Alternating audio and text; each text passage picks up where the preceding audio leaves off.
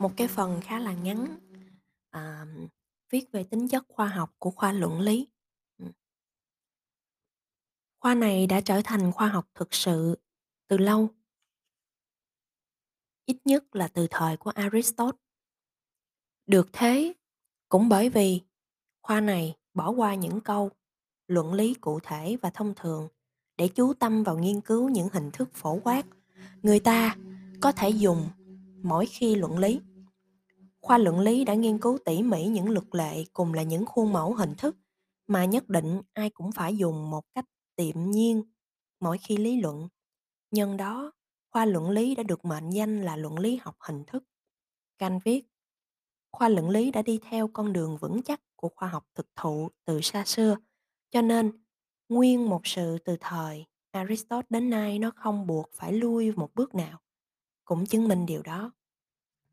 Điều chúng ta phải khâm phục nơi khoa này là cho tới nay nó không thể tiến thêm một bước nào nữa. Đó là dấu hiệu cho thấy nó đã đạt đến mức toàn hảo và thành tựu.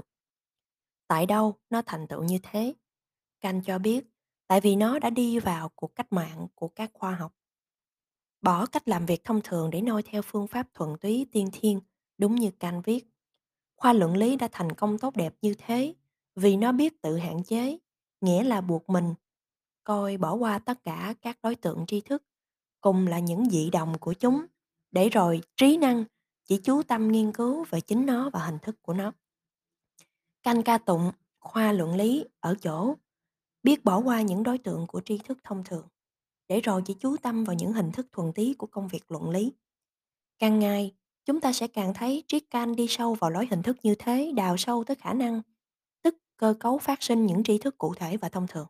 Tuy nhiên, ông không đề cao luận lý học như Aristotle, nên ông chỉ coi luận lý là khoa dự bị, là tiền đường dẫn vào tòa nhà các khoa học mà thôi.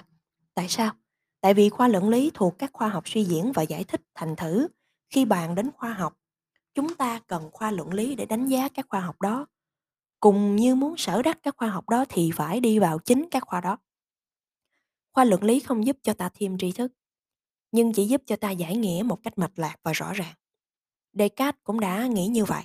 Nhân đó, muốn hiểu quan điểm của Kant về tri thức khoa học cần phải xem xét kỹ càng những gì ông viết về các khoa toán học vật lý dưới đây, nhất là khoa vật lý.